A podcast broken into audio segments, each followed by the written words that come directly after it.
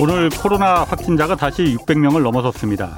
가장 답답하고 울분이 터지는 분들은 뭐 거의 일방적으로 피해를 지금 떠안고 있는 자영업 또 소상공인들일 겁니다.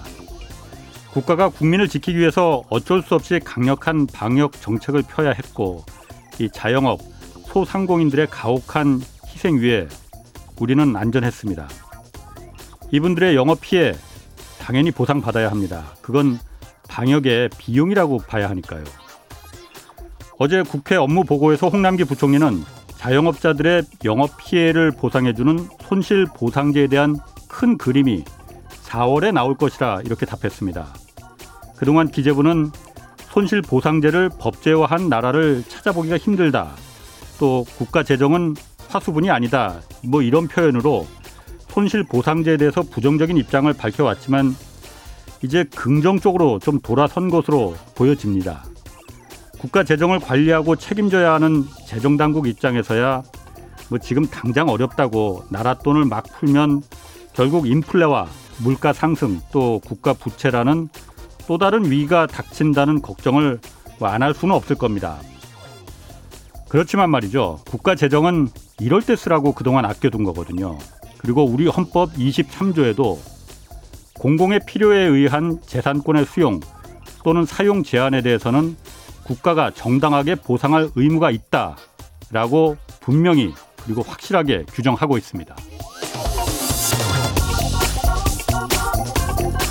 예, 안녕하십니까. 경제와 정의를 다 잡아보려는 홍반장. 저는 KBS 기자 홍사원입니다.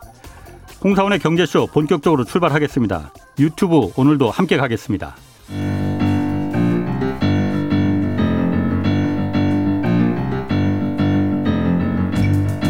세계 100대 경제학자. 가짜 경제 뉴스 감별사. 가슴이 뜨거운 경제학자. 건국대 최백은 교수의 이게 경제다. 네, 대한민국 경제학 가정교사 어, 최백은 건국대 경제학과 교수님 나오셨습니다. 안녕하세요. 네, 안녕하세요. 예, 네. 저는 뭐 화면으로 많이 뵀는데 실제로는 처음 뵙겠습니다. 저도 홍 기자님은 뭐 나, 굉장히 익숙합니다. 아, 그래요? 최근에 그 책 출간하셨어요? 예, 그러니까, 예. 어, 이 대한민국 대전환 100년의 조건. 예. 뭐 책에 대해서는 조금 예. 이따 좀 자세하게 좀 저희가 좀 내용을 예, 좀 들어보기로 알겠습니다. 하고 먼저 제가 오프닝에서도 잠깐 좀 얘기를 예. 뭐좀 했지만은 에, 어제 그 기재부 국회 업무보고에서 홍남기 부총리가 손실보상제에 대해서 4월에 좀 큰 그림을 내놓겠다. 예. 3월이 아니고 4월입니다. 뭐 그동안에 지금 TFO를 해서 용역을 지금 줬다고 하는데 이거는 그러면은 그동안 사실 좀 기재부에서는 굉장히 좀, 어, 좀 맞듣지 않게 봤었잖아요. 근데 좀 긍정적으로 돌아섰다. 이걸 법제화하는데 뭐 찬성하겠다. 이렇게 봐야 되는 거겠죠? 어, 원래 그러니까 새로운 재정 자원을 쓰는 어떤 것을 제도화하는 것에 대해서는요. 예. 기재부가 굉장히 부정적으로 그동안 반응해 왔죠. 국회의원들이 예를 들어서 그 보게 되면 여러 상임위가 있잖아요. 예. 거기에 보게 되면 이제 그러니까는 법사위라는 데를 최종적으로 통과를 해야 되잖아요. 그렇죠. 예. 입법 활동하려면요. 예. 근데 거기에 보, 보게 되면 기재부 공무원들이 항상 중요한 것에 대해서는 와서 감나라 배나라 얘기를 합니다. 음. 그 이유가 뭐냐면은 법이나 제도가 바뀌어 가지고 자기들이 이 재정을 그러니까 편성하는 것에 대해서 예산을 편성하는 것에 대해서 영향을 미치는 법의 입법은 입법은 그러니까 사실 수용하기 힘들다는 입장을 이렇게 얘기를 하고 있습니다. 밥그릇 때문이라는 거예요? 그렇죠. 예산 예산 편성권을 자기들이 갖고 있다. 예. 근데 그거를 그러니까 흔드는 것을 그러니까는 받아들일 수 없다는 이런 굉장히 아주 저이 오만스러운 사- 사고들을 가지고 있는데 에 그러니까 어떻게 보게 되면은 재정이라는 것은 국민들이 사실은 예. 또 국민들이 사실은 거기에 대해서 재정, 재정을 어떻게 쓰고 누구 누구를 위해서 어디에 얼마 쓰냐는 것은 국민이 사실 결정할 문제이고 예. 또 선출 권력이 사실은 그 부분에 있어서 개입할 권리는 있는 거죠.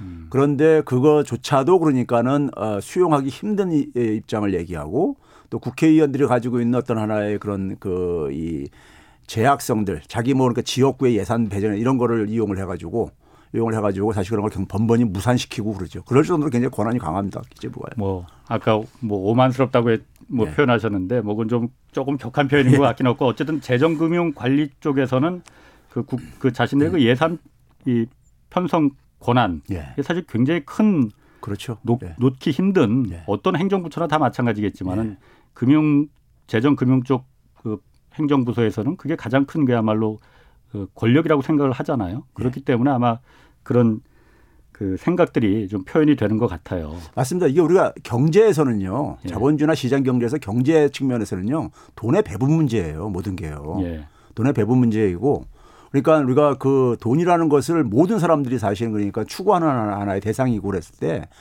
정부의 예산이 올해 558조입니다. 예. 삼성전자가 지난해 한 영업이익이 36조 정도 좀 됩니다. 예. 거기 한 15배 정도가 넘는 규모예요. 이걸 그러니까 정부의 재정을 돈을 누가 쓰느냐, 누구한테 이걸 배분할 거냐. 이건 굉장히 중요한 문제죠. 물론이죠. 근데 거기에 대다수 일반 보통 사람들은 체감을 못 하죠. 이게 현실이라는 얘기입니다. 예. 그러니까 결국 그 얘기는 뭐냐면 돈의 배분이 굉장히 공정하지 못하다는 걸 사실 보여주는 거죠. 그 손실 보상제라는 게 어쨌든 예. 이번에 코로나 피해로 직접적인 그야말로 그 피해를 또하는 게뭐 자영업자, 소상공인들인데 특히 이번에는 어쨌든 손실 보상제가 자영업자들을 대상으로 해서 예. 뭐 일정 부분 그 영업 피해를 보상해 주겠다는 거잖아요. 예. 근데 항상 이제 따라붙는 이제 반대 논리가 그 돈 어디서 마련할 거냐, 재원이 뭐겠느냐라는 부분이거든요. 어떻게 좀 해결할 수 있다고 보세요? 어, 사실 그 우리가 흔히 이제 그 아까 이제 홍남기 부총리의 표현도 지금 홍 기자님이 표현하셨지만은 예. 재정은 화수분이 아니다 그랬는데 예, 화수분이 아니라 그랬는데 사실 가계의 가계의 그러니까 재정도 화수분은 아니죠. 예, 근데 우리가 객관적으로 현실적으로나 보나 역사적으로 보나요. 민생이 안정되지 않으면요. 예. 재정은 안정이 불가능합니다. 음, 선진 국가들 보게 되면요.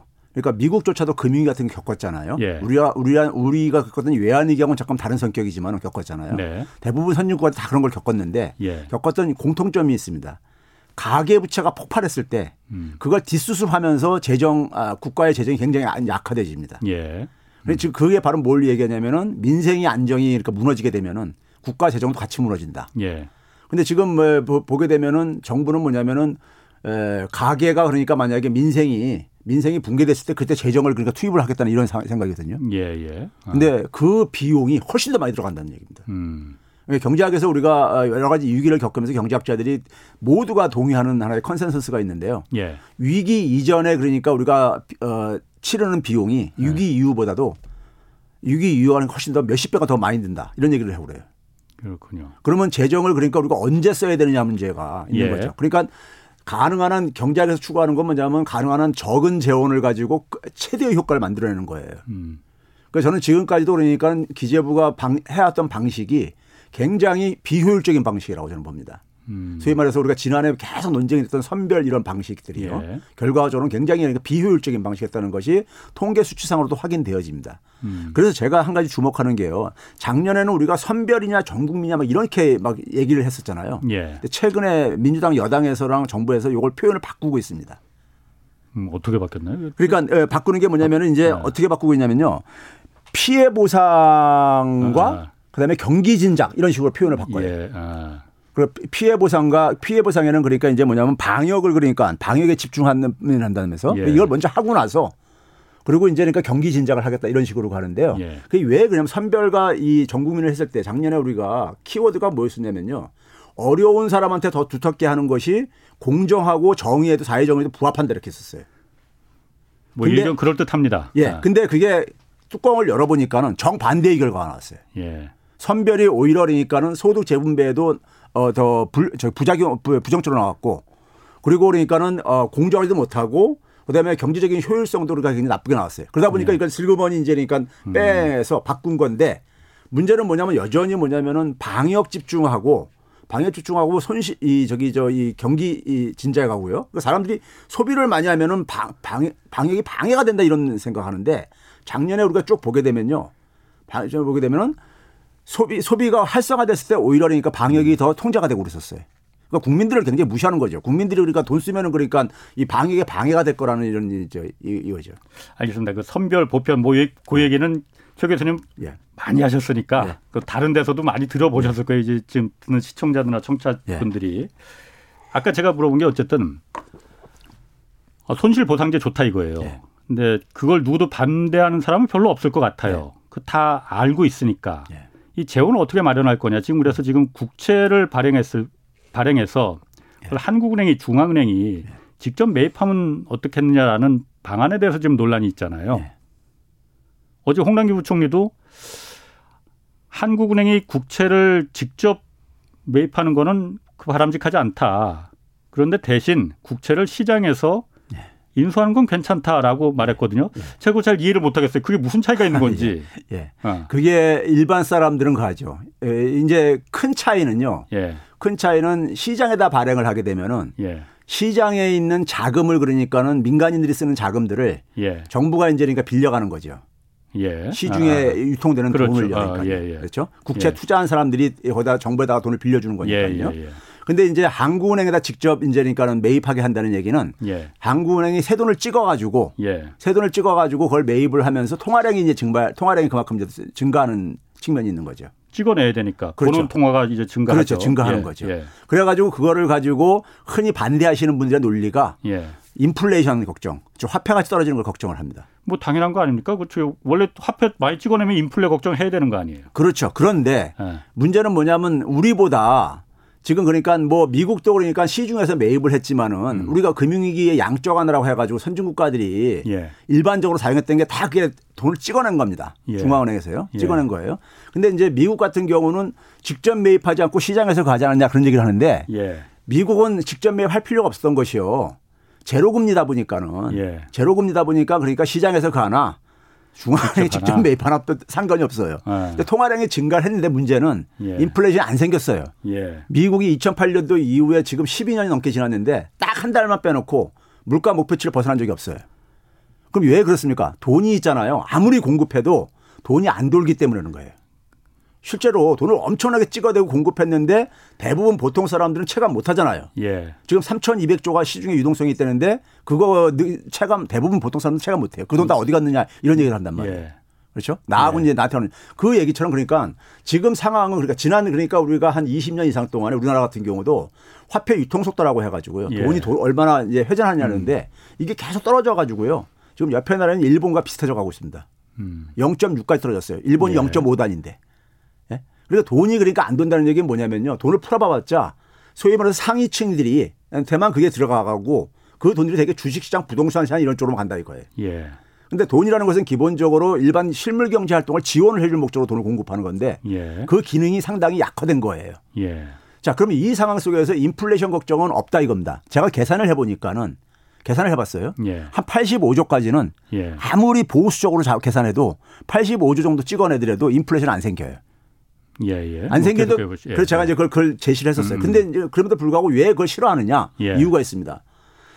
정부가 그러니까 예를 들어서 어, 중앙은행에서 돈을 찍어 가지고 국채를 인수하게 하면은 예. 정부 재정하고 그러니까 중앙은행의 발권력이 결합이 되는 방- 결합이 되는 겁니다. 다시 한번요. 그러니까 아. 한국은행이 돈을 찍어 가지고 정부한테 돈을 그러니까는 저기 저 지원해 주는 거잖아요. 네. 그렇죠. 러니까 재정하고 통화 정책이 그러니까 결합되어지는 거예요. 어, 똑같아지는 거라 이거죠. 그렇죠. 결합되어지는 예. 거죠. 예. 그런데 그렇게 됐을 경우에는 정부의 굉장히 그러니까 재정 운용 영, 역량이 굉장히 커집니다. 넓어집니다. 그렇겠죠. 넓어져요. 아. 근데 제, 정부가 우리가 큰 정부를 반대하는 사람들이 예. 많잖아요. 우리가 그리고 보수적인 사람들이 신, 큰 정부 반대하고 그러잖아요. 음, 예. 예. 예? 그래서 어. 정부의 그러니까는 재정 운용 능력을 사실 그거를 브레이크 걸고 싶은 거예요. 그런 게 굉장히 많이 기본이 작동하고 시장이 작동하고 있는데 왜? 왜? 구체적으로요. 아, 예. 구체적으로 제가 이제 말씀드릴게요. 예. 정부가 시장에서 채- 국채를 발행을 하잖아요. 예. 그러면 이제 시장 금리대로 발행을 해- 해- 할 거고. 예. 그럼 거기엔 다양한 사람들이 투자를 합니다. 국채에 대해서요. 뭐 민간인들 투자하고 그렇죠. 외국인도 외국인도 투자하고, 투자하고 그러죠. 아, 예. 자 그렇게 되게 되면은 일단 그러니까 정부로서 볼 때는 이제 이자 부담도 발생을 하죠. 뭐 한국은행에서 직접 매입할 때보다 그렇죠. 한국에서 아. 매입을 할 때는 제로 이자로도 어, 저 무이자로도 발행할 뭐 수 있어요. 가능할 수 있겠죠. 예, 서로 조건만 맞으면. 한국은행은 기본적으로 무수익적이죠. 비영리 특수법인이거든요. 예. 그러니까 그걸 할 의무도 있고 음. 한국은행이 손실을 보게 되면 결국 정부 재정으로 메꿔주게 돼 있기 때문에 무슨 말인지 그건 가. 가능해요. 예. 그런데 예를 들어서 그 시장 금리로 하게 되면은 투자들을 많이 할 게 아닙니까? 예. 국채에 대해서요. 우리나라 국채가 굉장히 인기 좋습니다. 예. 그리고 외국인들이 많이 가졌을 때 예. 일단은 그러니까 국채 이자 부담이 발생하죠. 예. 정부의 이자 부담이요. 그럼 정부가 그러니까 뭐냐면 이자 부담이 증가한다는 얘기는 정부가 파산하는 조건 두 가지가 있어요. 정부가 걷어들이는 재정 수입을 가지고 예. 이자 비용을 감당하지 못할 때 파산할 수가 있는 것이고요.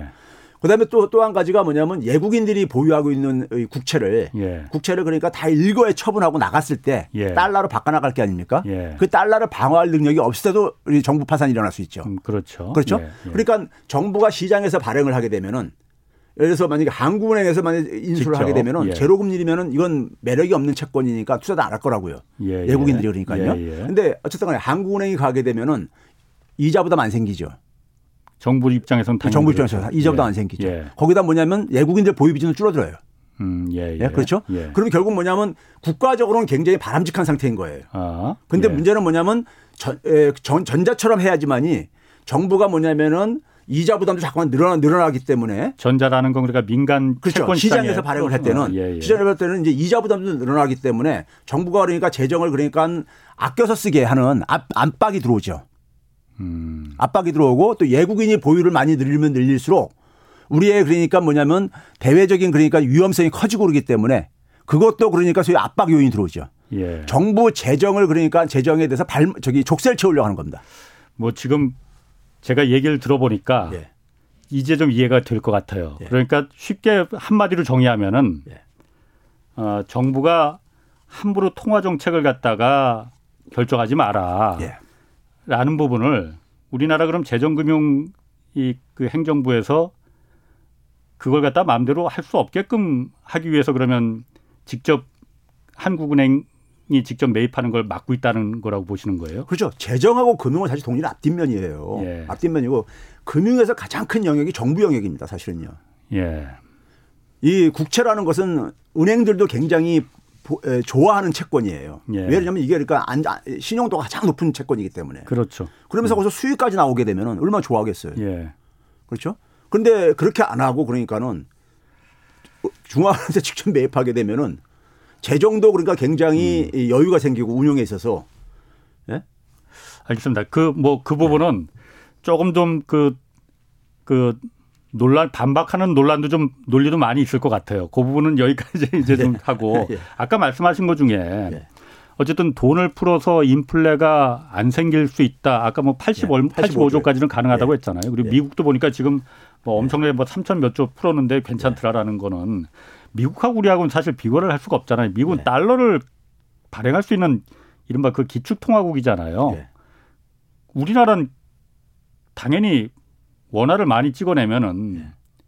인플레이션이 그것도 뭐 하이퍼 인플레이션이라고 하죠. 남미 국가에서 봤던 예. 뭐 빵한개 그야말로 몇 백만 원, 몇 천만 원 한다는 그 상황이 벌어질 수 있는 거 아니냐. 그렇기 때문에 함부로 찍어내면 안 된다라는 게 항상 나오는 반대 논리잖아요.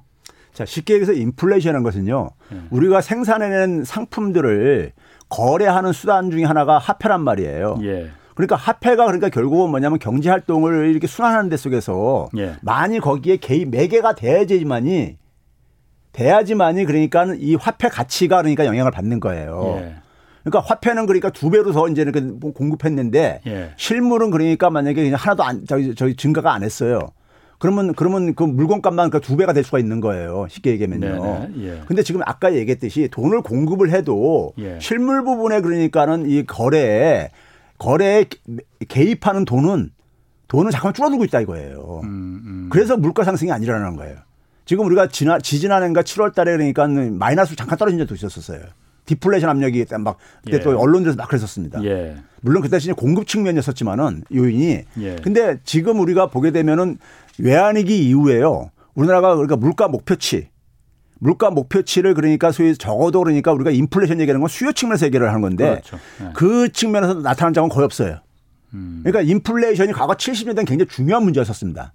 근데 경제학계에서도 80년대 중반 이후에는 인플레이션은 주요 주제가 아니에요. 없었으니까. 없어지 실제 없 실제 없어졌으니까요. 예. 그러다 보니까는 저금리가 굉장히 가능했던 겁니다. 예. 계속 저금리로 그 금리가 바닥 내려가, 내려갔죠. 예. 그 이유가 돈이 안 돌기 때문에 그런 거예요. 음. 그러니까 불평등이 굉장히 심해진 거죠. 그 불평등의 요인입니다. 그게요. 바로요. 음, 그렇군요. 예. 알겠습니다. 그 부분은 제가 제가 지금 묻고 싶은 말이 많은데 책 얘기도 좀 해야 되니까 요거 좀 하고 다시 한번 좀 제가 좀 예. 그 물어볼게요. 이 책 지금 대한민국 대전한 100년의 조건 예. 하셨잖아요. 여기 보면은 이 2000년 이후에 들어서 이 예. 그 거대한 뭐 대사건 그리고 새로운 처음이라고 표현을 하셨더라고요. 예, 이게 유난히 많이 발생하더라. 예. 뭐 특별한 이유가 있습니까? 이게 사실 제가 보면 코로나도 지금 당장 그런 거고 그렇죠. 뭐 후쿠시마 있었고 예. 이유가 뭡니까? 우리가 이제 그 어떤 위기를 커다란 위기를 맞이하는 것은 예. 우리가 예측을 못했기 때문에 이제 그 그런 그런 커다란 위기가 발생하는 겁니다. 당연한 말이죠. 그러니까 예. 측을 했으면 그걸 최대한 예. 방어를 했지. 방- 예. 방어를 하려고 예. 어떤 시도를 할 테니까요. 예. 그렇죠? 그 얘기는 결국 뭐냐면요. 우리가 그 예측을 하는 능력은 뭡니까요?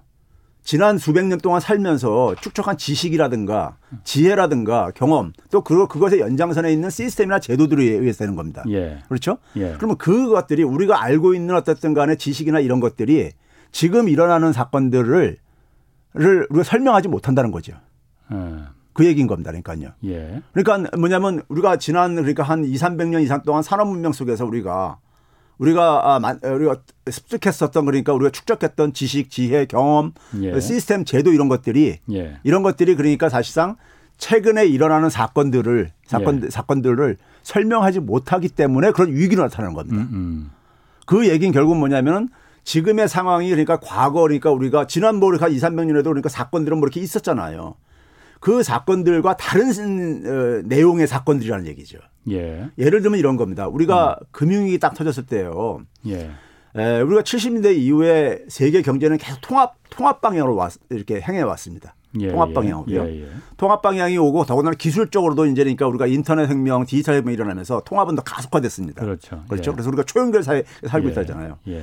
이게 다 이게 연결이 되게 된 거예요. 전 예. 세계 세상이요. 예. 연결이 되게 되면은 시장이 커지잖아요. 경제적으로 표현은요. 예. 예. 그러면 그걸 인해서 생기는 효과로 통합 효과를 얘기합니다. 음. 통합 효과요. 예, 예. 근데 연결이 되게 되면요. 반면에 우리가 어떤 것도 있냐면요. 나쁜 일이 생겼을 때 예. 전염 효과도 굉장히 전염 커집니다. 효과. 예. 예. 그러니까 우리가 서로 다 이렇게 연결됐다고 생각해 보세요. 예, 예. 한 사람이 어떤 하나에 전염되면 쫙 이렇게 우리 코로나에서 지금 겪고 예, 있듯이요. 예. 근데 그동안에 뭐냐면 그런 전염 효과는 우리가 외면하고 사는 거예요. 예. 통합 효과라는 장점만을 그러니까 우리가 강조하고 예. 그리고 이제 다른 사람으로부터 전염되거나 다른 네. 사회로부터 전염되는 건 막을 수 있다는 것이 예. 근대 산업 문명의 특징입니다. 좀 어려운데 예를 한번 좀 들어보시는 게 더 나을 것 같은데. 우리가 우리가 에, 미국 같은 나라 보게 되면요. 네. 미국 같은 나라 보게 되면은 그 이 정치인들이요. 예.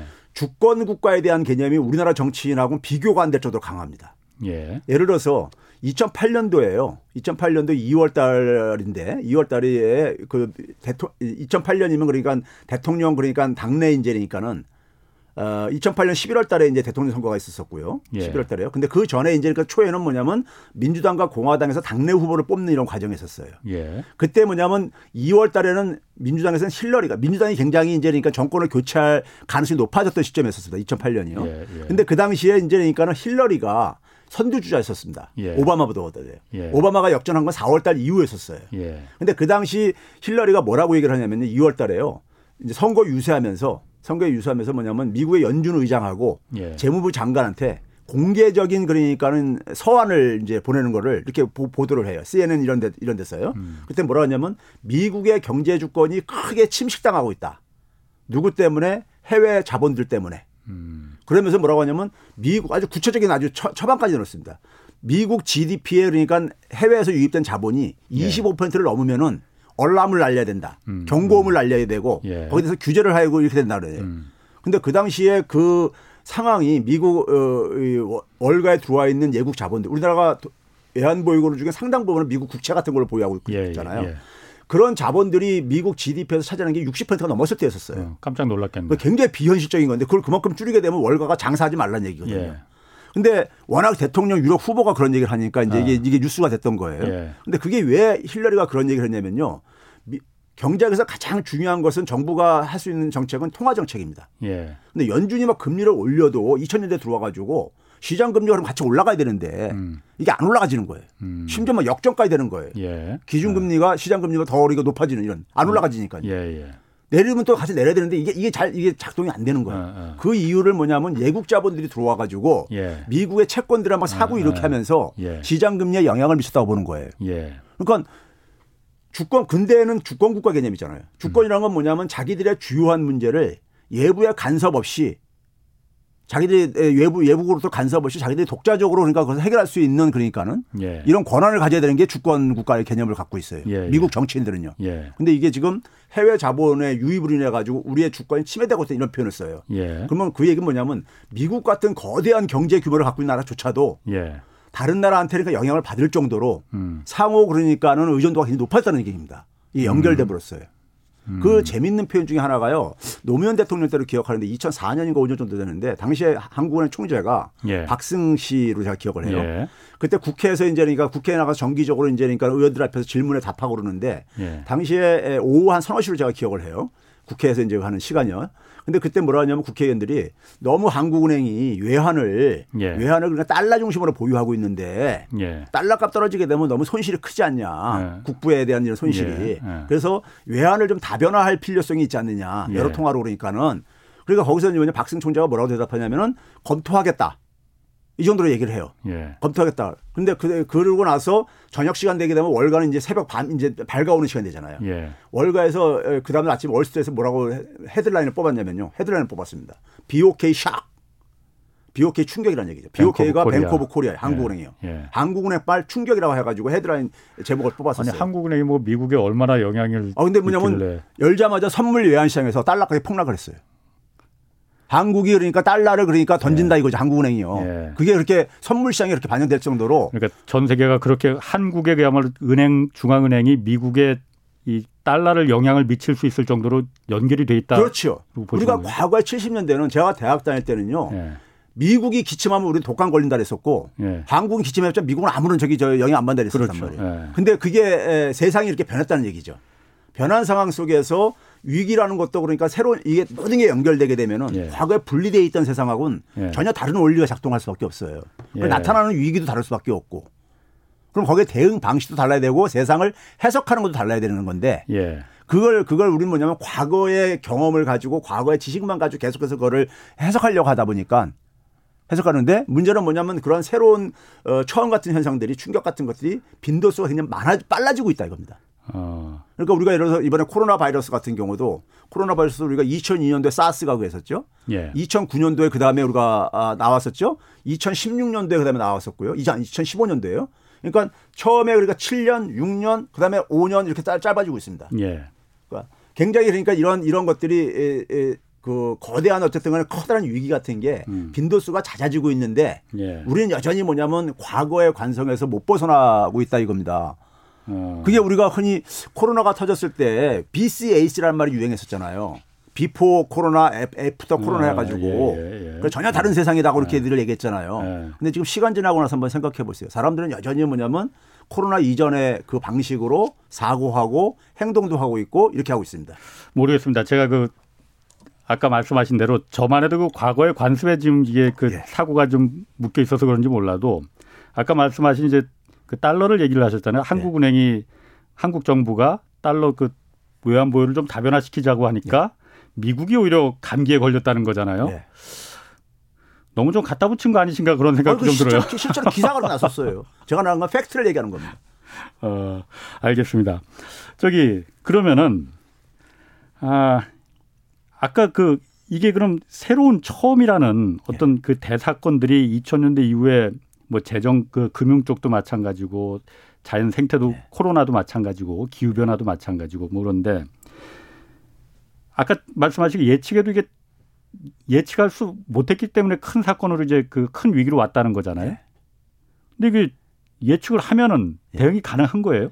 아, 두 가지가 있죠. 네. 하나는 우리가 예측을 못해서 가는 게 있고요. 예. 예측을 하더라도 예를 들어서 기후위기 같은 건 이제 우리가 대충 예측을 하잖아요. 예. 기후 변화 문제가 앞으로도 계속해서 생길 거라는 거예요. 예. 근데 문제는 뭐냐면 그 기후, 그거를 대충, 어, 예측을 함에도 불구하고 예. 단기적으로 거기에 대응할 수 있는, 음. 대응할 수 있는 수단이라든가 대응할 수 있는 역량이 그러니까 안 돼 있어 가지고 역량이 안 돼 있어 가지고 그냥 그러니까 그 사건을 그러니까 우리가 그대로 몸으로 부딪혀야 될 일들이 일이 나타날 수도 있죠. 예. 그러면 이제 그런 예측이 되는 거는 그나마 그래도 어떤 간에 대응책을 좀 마련을 해야 되겠죠. 예. 대응책을 예. 그나마. 근데 전혀 우리가 예측 못한 건 그냥 그대로 다 그냥 우리가 그 후쿠시마에서 원자력 했을 때 쓰나미로 그냥 저기 저 당하, 당하듯이 이게 당할 예. 수밖에 없는 거 예측 못하는 거는요. 예. 예측할 수 있는 거는 그러니까 우리가 그래도 거기에 대해서 대응 수단을 그러니까 우리가 제한적이지만 준비를 할 수 있는 것인데 예를 들면 이런 겁니다. 국제결제은행이라는 데가 있죠. 중앙은행의 중앙은행이라고 예, 있어요. 예, 예. 거기서 작년에 그러니까 계속 경고를 내보내는 게 뭐냐면 green swan이라는 표현을 많이 씁니다. Swan. 그 green swan. 예. 그러니까 black swan은 많이 들어보셨죠. 예, 예. black swan이요. 예. 그러니까 black swan이 그러니까 우리가 예기치 않았던 사건들이 그러니까 우리가 한 번 일어나면 대형 사건, 대형 어떤 피해가 발생하는 이런 거 있잖아요. 예, 예. 금융위 같은 걸 비유해서 표현할 때가 네. 있잖아요. 그린 스완은 그린이라는 게 우리가 이 생, 환경을 상징하는 거니까는 기후 변화 문제가 예. 금융위기를 가져올 거라 이거예요. 음. 기후 변화가요. 기후 변화는 우리가 예. 그러니까 기후 변화라는 것이 그러니까 우리가 뭐 그 대형 그리 기후 변화 문제들이 터지고 그러잖아요. 예. 그러니까 예를 들면 우리가 작년에 그러니까 우리가 여름에 보게 되면 굉장히 장 장마가 굉장히 길었었어요. 예. 길게 되면은 그래가지고 침수가 되고 음. 하여간 자동차도 침수가 되고 가옥도 침수되고 그러잖아요. 예. 그러면 어떻게 되겠습니까? 보험회사들 타격 보죠.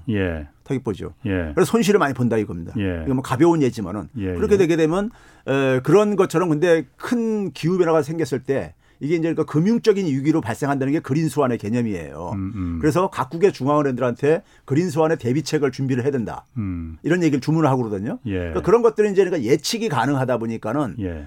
하는데 그렇다고 해서 제가 볼 땐 특별하게 거기에 대해서 그러니까 뭐 대비책이 마땅히 없을 것 같은데 그렇지. 예. 어. 근데 근데도 불구하고 이제 뭐 경고는 날리는 거죠. 예. 근데 어떤 건 경고 날릴 수 없는 것들도 있어요. 예. 그러니까 우리가 뭐 금융위기라든가 코로나 같은 경우들은 일부 사람들 극소수가 예. 뭐 그런 가능성을 얘기는 했다고 하더라도 일반적으로 그러니까 예측이 됐던 건 아니었었어요. 그렇죠. 예. 그러니까 그런 거는 그냥 그러니까 우리가 늘상 늘상 하는 말 중에 하나 이게 뭐 그렇게 위험하게 생각들을 안 했을 수도 있죠, 사람들이. 그렇죠. 예. 그러니까 이제 그런 것들이 발생했을 때 근데 그게 발생하더라도 우리가 대응하는 지금 방식을 한번 봐보세요. 예. 대응하는 방식 보게 되면은 우리는 여전히 뭐냐면 백신이라든가 치료제 개발로 가고 있고 예. 그리고 그러면 각 국가별로 자국 중심적으로 대응들을 하고 있잖아요. 예. 근데 코로나가 그이 교훈을 준 건 뭐냐면요. 이거는 굉장히 감염 속도가 빠르다는 거잖아요. 예. 그러니까 이건 뭐냐면 모두가 그러니까 같이 자유를 얻던지 예. 모두가 자유롭지 않으면 개인의 자유도 그러니까 어렵다는 걸 보여준 거라고요. 예. 그러니까 소위 말해서 가난한 나라에서 코로나가 저기 이게 그 진정이 안 되게 되면 예. 부자 나라도 그러니까 자유롭지 못한 거죠. 그러니까 이게 또 다시 감염 확산될 수 있으니까요. 예. 그리고 뭐냐면 백신이나 치료제 같은 접근 방식은 사실 근본적인 해법은 아니잖아요. 우리가 코로나 바이러스 터졌을 때그 인수 공통 감염병이라는 용어가 한참 유행했었습니다. 사람하고 동물이 같이 예. 그게 알리병. 그러면서 예. 자연의 균형이 깨- 깨져서 생긴 거다. 예, 예. 그러면 처방책은 당연히 뭐냐면 자연의 생태계 균형을 복원시키는 걸로 해서 이게 예. 처방책인 거죠. 예. 근데 그거에 대해서는 별로 노력들을 안 하잖아요. 음, 그렇죠. 예, 노력들 아, 안 하는 이유는 뭐냐면 개별 국가 차원에서 할 수가 없는 문제이고 아, 그리고 부자 국가들이 더 많은 거니까 비용을 내야 되는데 예.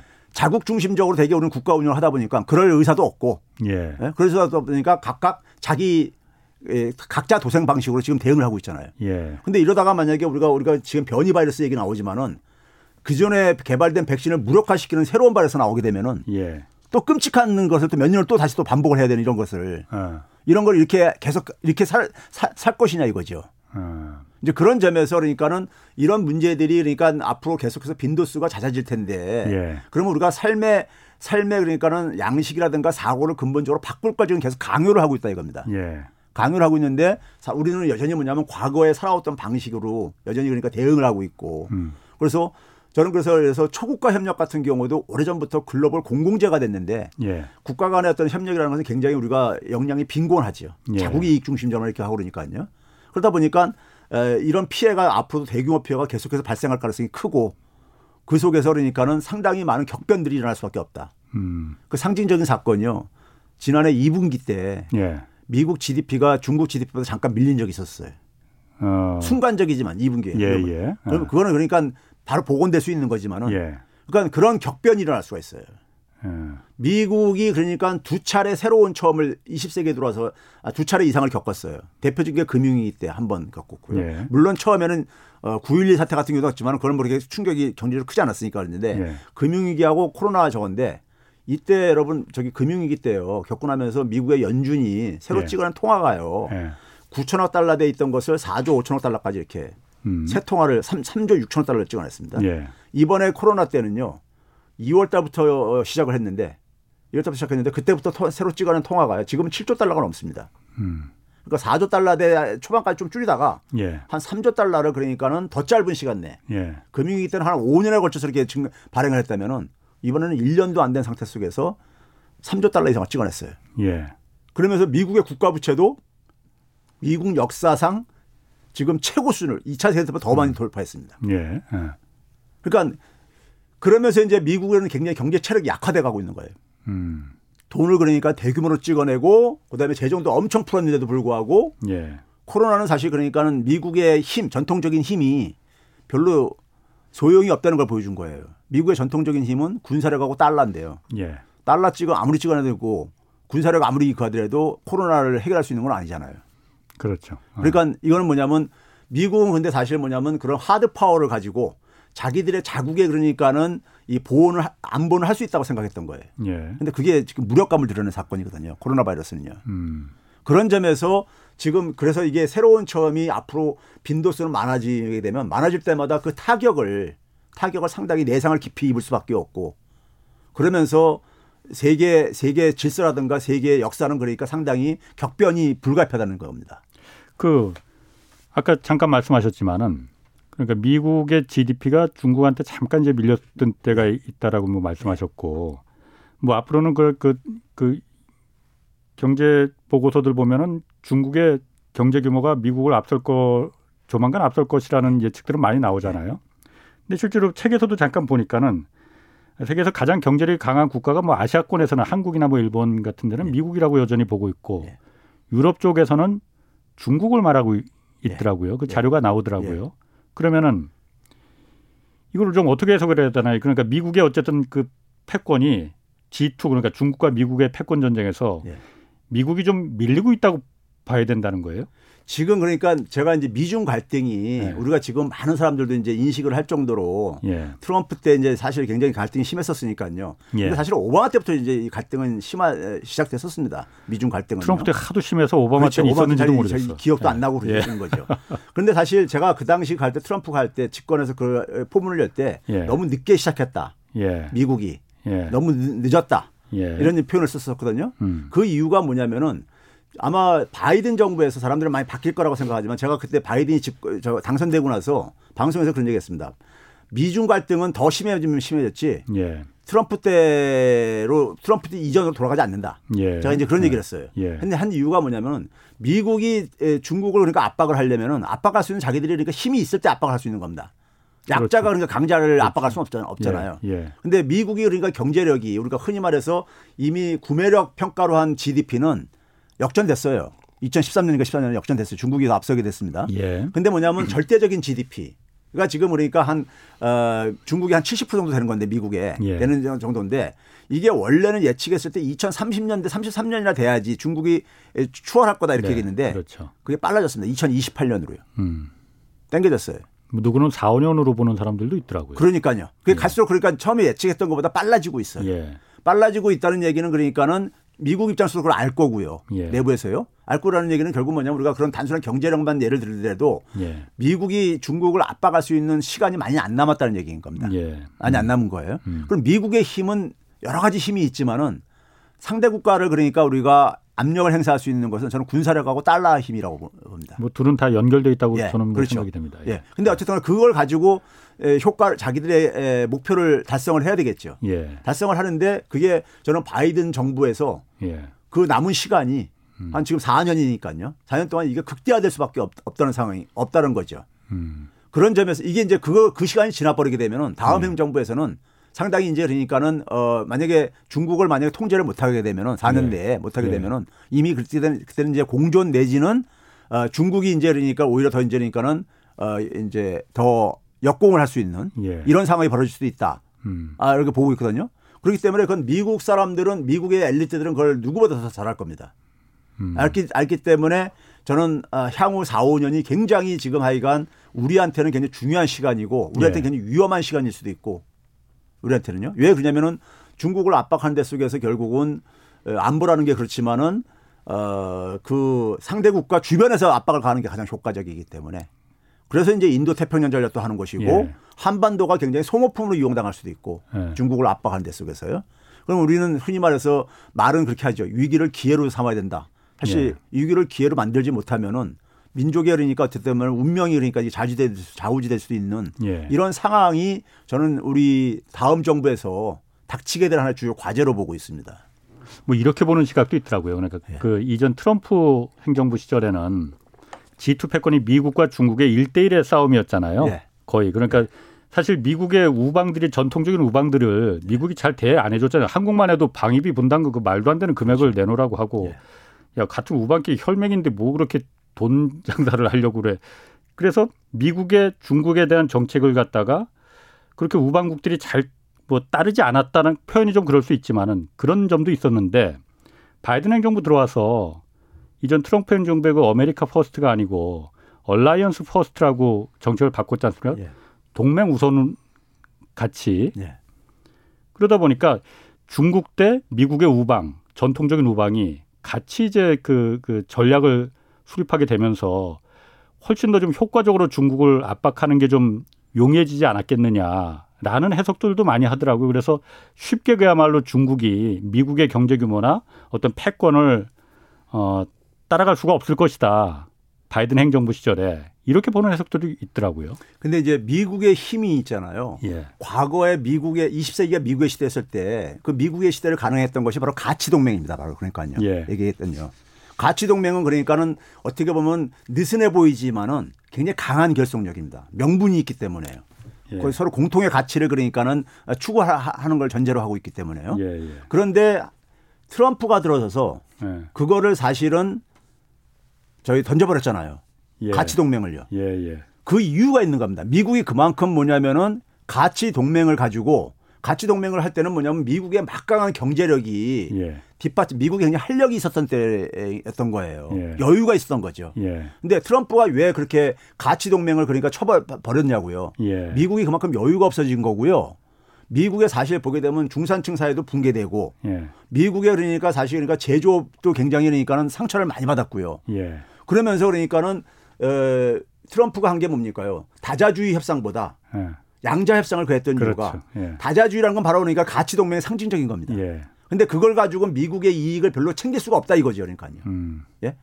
그, 그 틀 속에서는 그 틀 속에서는 뭐냐면 서유럽의 국가들도 미국을 추격해 왔고 예. 그다음에 심지어 동아시아 한국 같은 데도 추격해 왔고 그 예. 속에서 그 환경 속에서는 근데 그러다 보니까 미국은 상대적으로 그러니까 자기들의 영향력이 줄어들게 되고 예. 그 속에서 트럼프는 그러니까 그와 가지고 별로 효과를 못 본다 이걸 이렇게 한 거예요. 음. 그걸 던져버린 겁니다. 음. 던져버리고 뭐냐면 양자로 한, 하- 했을 때는 얼마나 이게 유리합니까 미국한테는요. 예. 예? 음. 협상력에 있어서니까는 양자로 하는 거하고 우리가 다자주의 틀 속에서 있는 거하고 우리의 대응 어쨌든 간에 이 공간은 다자주의가 훨씬 더 넓잖아요. 근데 그런 것처럼 이제 그러니까는 이 가치 동맹을 그러니까 트럼프가 버린 거는 다 이유가 있다 이겁니다. 예. 미국이 그만 여유가 없었다는 얘기인데 다시 이걸 다자주의로 하, 하, 하기를 원하는 게 사실 은 중국도 원하는 겁니다. 예. 중국도 그걸 원해요. 그런데 그거를 더 돌아가는 순간에 과거에 그러니까는 오바마 때까지 이렇게 지, 이렇게 그 진행돼 왔던 것 흐름이 다시 그러니까 가속화될 수가 있어요. 예. 이 댓글에 보니까 좀 최백은 최백은은 사회주의자 이렇게 써 있는데 사회주의 사회주의자세요? 우리 사회 저는 있잖아요. 어, 사회주의에 대해서 기본적으로 대안일이 세례라고 생각 안 하는 사람이에요. 예. 대학생 때부터 지금까지 변화가 없는 사람인데 예. 근데 우리 사회는 있잖아요. 어떤 하나의 그 이 이념에 대해서 예. 너무 이 남용 오용 저거 돼 있어요. 무조건 갖다 붙인다 이거죠. 예, 이념으로. 그렇죠. 자기하고 어. 정치적인 적이 안 어. 맞으면은 예? 그러니까 알겠습니다. 어. 제가 사회주의라면은 소위 정의당 쪽에 이렇게 있는 쪽의 사람들은 어. 완전히 울트라 공산주의라고 제가 자, 표현하는데 그럼 어쨌든 최백은은 사회주의 아닌 걸로 이렇게 결론 짓고 한국 얘기 좀 그 해야 돼요. 그러니까 책에 나오는 한국 그 한국에서도 예. 새로운 처음이 지금 오고 왔다는 거 아니에요? 예. 그걸 보니까 제조업의 위기로 하셨어요. 예. 나 그런데 그거 이거는 좀 이해, 이해가 그 납득이 안 가던데 지금 왜요? 우리가 제조업이 그나마 잘하고 있었기 때문에 이나마 버틴 거 아니에요? 코로나 위기 때도 그렇게들 예, 그- 알고 있는데. 자, 그런데 문제는 뭐냐면요. 우리가 제가 하나 예를 들면요. 지금 에, 에, 1989년 30년 전하고 예. 2019년하고 세계 그러니까는 그 기업들의 시총을요. 예, 보게 되면은요. 여전히 남아 있는 기업이 일부가 있고 예, 없어진 기업들이 있는데 없어진 기업들은 어떤 거냐면요. 예. 제너럴 일렉트릭, 제너럴 모터스, 예. 제조업들 다 없었어요. 예, 그리고 그 자리를 누가 들어갔느냐? 우리가 흔히 알고 있는 FAANG 기업이라고 해서 페이스북이니 애플이니 뭐 아마존이니 이런 예. 구글이니 뭐 이런 기업들 거기 들어갔어요. 예, 예. 이런 기업들은 제조업 아닙니다. 그렇죠. 그러니까 산업계가 지각 변동하고 있어요. 21세기에 들어와서요. 예, 네, 그렇죠? 그러니까 우리가 제너럴 일렉트릭이 2018년도 6월 달에 예. 다우에서 축출당합니다. 예. 제너럴 일렉트릭 엄청난 기업입니다. 미국의 20세기를 상징하는 기업이었어요. 옛날엔 그랬죠. 예. 어. 근데 집채만한 냉장고 그때 만들었었고. 아 그리고 다우지수 출범할 때 원년 멤버였었고 네, 네. 20세기는 사실 미국의 시대였었고 미국의 시대를 상징했다는 게 제조업이었었어요. 예. 그 제조업의 중심에 있는 게 제너럴 일렉트릭이나 제너럴 모터스 같은 기업이었습니다. 예. 근데 제너럴 일렉트릭이니까는 2016년 6월 달에 축출당합니다. 예. 더 이상 미국을 상징하는 기업이 아니라 이거죠. 예. 실제로 주가가 그러니까 지금도 10달러 선까지 떨어져 가지고 회복이 잘 안 되고 있습니다. 예. 예? 그러면 그 얘기는 결국 뭐냐면은 우리가 농업사에서 산업사회로 이동할 때랑 비슷한 거예요. 농업사에서 사- 산업사회로. 그러니까 제조업이라는 게 생기면서 농촌에서 그러니까 돈과 노동력이 다 글로 이렇게 이동을 했단 말이에요. 예. 그럼 지금도 마찬가지로 돈이라는 것은 수익 높은 데서로 이동할 수밖에 없어요. 본능적으로요. 그렇죠. 그렇죠? 예. 그러면 그 우리가 그게 바로 뭐냐면은 어 90년대부터 지내 가속화된 그러니까 IT 혁명, 인터넷 혁명으로 인해 가지고 예. 소위 플랫폼 사업 모델들이 막 등장했단 말이에요. 그렇죠. 그쪽에 돈을 많이 벌기 때문에 그걸로 간 거예요. 예, 예. 실제로 영업이익률 보면 거의 훨씬 높아요. 제조업보다도요. 그렇죠. 예, 예. 가능 당연합니다. 그렇게 하는 게. 예. 그러면 그런 상황 속에서 산업계가 지각 변동되고 있는데 이 산업이 예. 기존의 제조업의 그러니까 연장선에 있는 거라면은 별 문제가 없는데 음. 이게 전혀 다른 산업이라면 예. 그러니까 제조업하고 농업은 전혀 다른 산업이라는 거 우리가 이해하잖아요. 예. 지, 지나 경험 살면서 경험했으니까 예. 그런 거라면은 우리가 제조업 시대 때 우리가 제조업이라는 산업이 등장하면서 정치 제도 바뀌고요, 경제 제도 바뀌고 교육 방식 바뀌고 사람들의 삶의 그러니까 가치관 규범 사회 규범도 바뀌고 다 바뀌어서 했습니다. 예. 왜 도시라는 데서 살아야 되고 그렇죠? 그리고 의회 민주주의라는 것도 생기고요. 산업세 되면서요. 예. 경제도 자본주의 시장 경제라는 게 생기고요. 그렇죠? 만약에 우리가 지금 생기는 걸 저는 이제 디지털 경제 생태계가 지금 에, 이렇게 부상하고 있다고 그러는데 예. 그게 제조업하고 전혀 달라요. 원리가요. 그러면 원리는 다르죠. 예, 예. 원리가 전혀 다르면은 그게 이제 문제는 뭐냐면은 어, 새로운 것들을 지금 그러니까는 요구를 하고 있는 이런 이행기 상황 속이라 이겁니다. 예. 근데 우리는 여전히 뭐 아까 얘기했듯이 제조업 시대 때 음. 가지고 있는 제도를 가지고 예. 그 산업들을 대하고 있다 이겁니다. 근데 우리나라는 이제 뭐 제조업이 여전히 경쟁력이 있는 나라입니다. 우리나라가요. 예. 제조업 경쟁력이요. 얼마 전에 블룸버그에서 발표한 그 혁신적인 지수에서도 1위 했던 게 예. 제조업 관련 분야들이에요. 대부분이요. 근데 이제 그 제조업이 우리가 얼마나 유기냐면요. 자, 우리나라는 제조업하고 수출하고요. 예. 그다음에 우리나라 기업의 핵심적인 것은 재벌 대기업입니다. 중소기업보다는요. 어찌- 어쨌든 현실적으로요. 네. 이게 동절의 앞뒷면이에요. 예. 자, 우리나라 재벌 대기업 상장하는 게 삼성전자, 현대자동차 다 제조업 체제잖아요. 예. 그렇죠?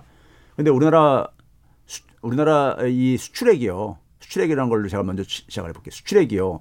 2019년도 코로나 이전에 예. 코로나가 터졌던 작년에는 더 줄어들었지만은 2019년보다 2019년에 수출액이요. 수출액이 뭐냐면 2010년보다 조금 높고요. 2011년보다 좀 어, 미칩니다. 예. 그러니까 잃어버린 10년이 진행되고 있는 거예요. 어. 수출액을 예. 제조업의 성장률이 다시 그러니까 잃어버린 10년이 진행되고 있어요. 10년 동안에 그 산업단 지역에 지방의 산업단지에 있는 사람들은 오래전부터 이미 그걸 느껴요. 예. 예. 근데 우리는 제조업에 대한 의존도가 굉장히 높은 경제 구조예요. 예. 그러니까 산업 체 산업도 저는 이게 생태계라고 보는데 생태계 가장 중요한 게 뭐냐면 생물종의 다양성을 얘기를 하거든요. 예. 그러니까 산업도 굉장히 산업 체계가 다양해야 되는 거예요. 한 산업이 타격을 볼 때 다른 산업을 우리가 이렇게 견딜 수 있고 그래야 되는 건데 한 산업에 대한 의존도가 높게 돼 버리면요. 이게 시스템이로 작동합니다. 음. 경제 시스템 자체가 흔들려 버리게 돼. 예. 그 대표적인 사건이요. 2018년도에 그 군산에서 한국제이 철수했을 때, 음, 그렇죠. 예? 철수했을 때그 지역이 다 초토화돼 버립니다. 그랬죠. 예. 알겠습니다. 저기 예. 아 이게 제 사실 반, 반박을 할 만한 게 굉장히 많을 것 같아요. 아? 지금 뭐 예. 말하신 것 중에 갖다 붙인 것도 좀 많이 있는 것 같아요. 그래서 제가 잘 몰라서 그런지 몰라도 예. 다음에 한번 다시 한번 나오시죠. 그렇죠. 예. 예, 오늘 말씀 감사하고요. 지금까지 최백은 건국대 경제학과 교수 함께했습니다. 자, 홍사운의 경제쇼 오늘 여기까지입니다. 저는 KBS 기자 홍사운이었고요. 내일 다시 찾아뵙겠습니다. 지금까지 경제와 정의를 다 잡는 홍사운의 경제쇼였습니다.